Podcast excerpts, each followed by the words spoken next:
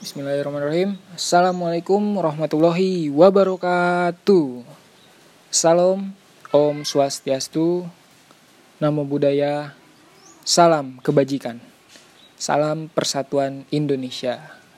Oke, selamat pagi mahasiswa yang budiman.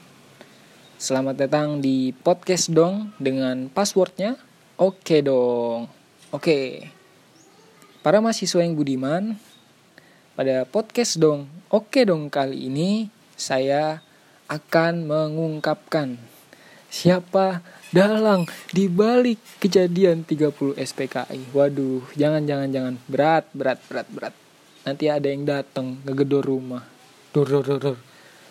Bapak mana? Bapak diminta untuk menghadap sekarang, terus hilang abis itu. Waduh, jangan jangan serem juga kan kalau begitu. Ntar.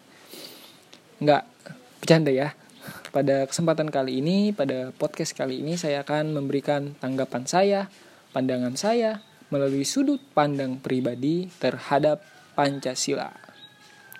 Pancasila merupakan dasar resmi negara kebangsaan Indonesia yang diresmikan pada tanggal 18 Agustus 1945.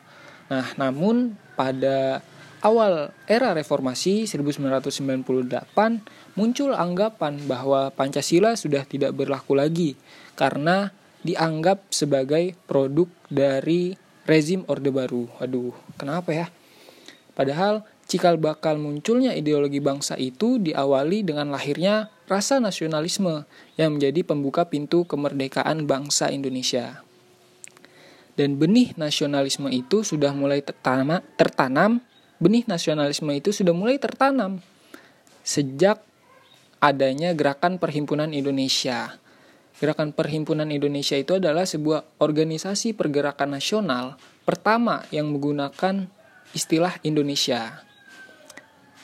Kemudian saat Perhimpunan Indonesia kembali ke Indonesia, mereka aktif dalam studi dan akhirnya di partai politik untuk memperjuangkan kemerdekaan Indonesia.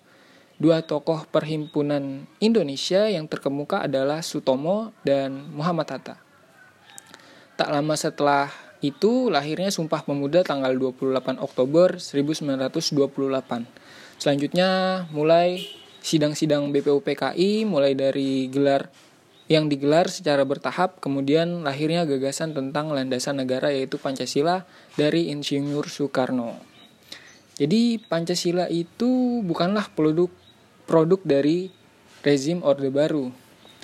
Anggapan Pancasila merupakan produk Orde Baru karena pada masa rezim Orde Baru ada upaya de Soekarno Soekarnoisasi, de Soekarnoisasi.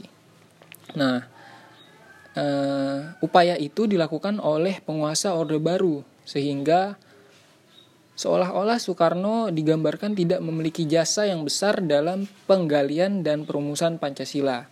Dari sanalah yang menyebabkan para masyarakat awam terdo terdoktrinisasi dan akhirnya lupa dengan sejarah atau historis yang sebenarnya tentang Pancasila. Itu saja dari saya. Terima kasih. Jangan lupa jaga kesehatan selalu. Wassalamualaikum warahmatullahi wabarakatuh.